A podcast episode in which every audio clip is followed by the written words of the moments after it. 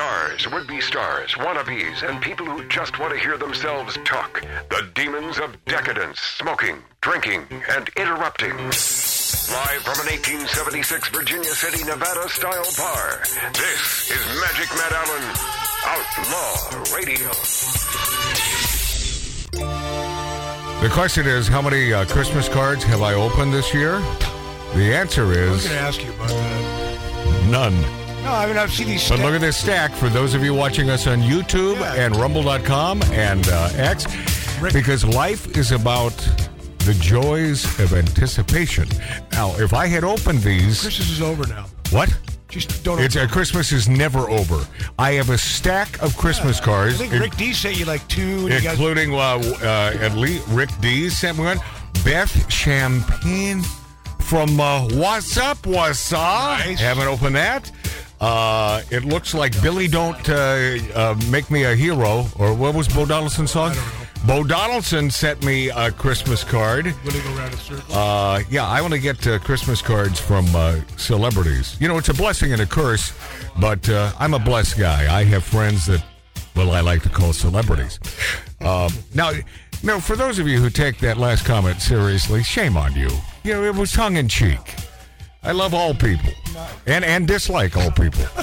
Look at this, the brothers Allen, which is not my real name, but it's my middle name. But I don't expose the last name, and there's a reason for that. From my hippie Uncle Dick Nelson, there's another unopened Christmas card, and from the who is this? Oh, this is to Lori and Shauna.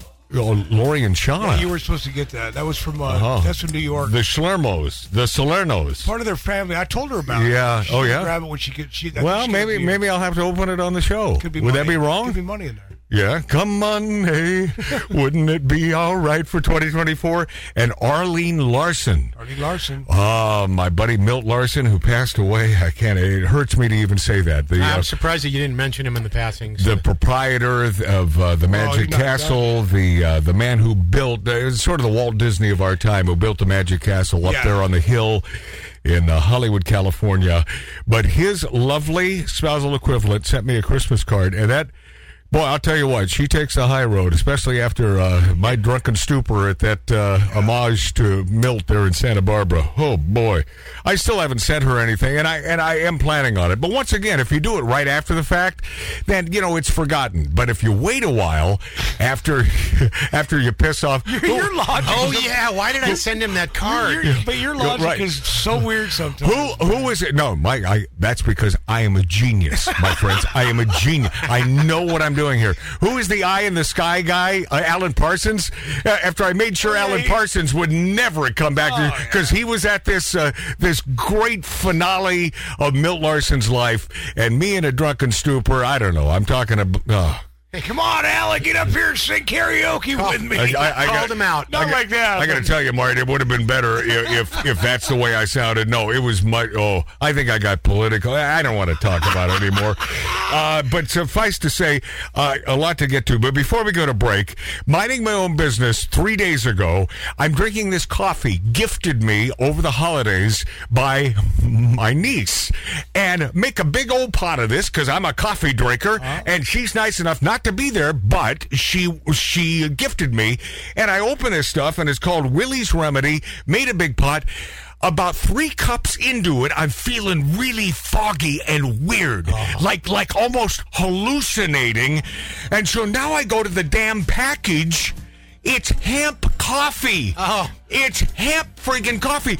If anyone tells you hemp does not have side effects absolutely it does. And by the way, you know me. I've never done cocaine. I've never even smoked a joint. Well, now you're a drug addict. So she still is trying to kill you. Yeah, so that's what I thought.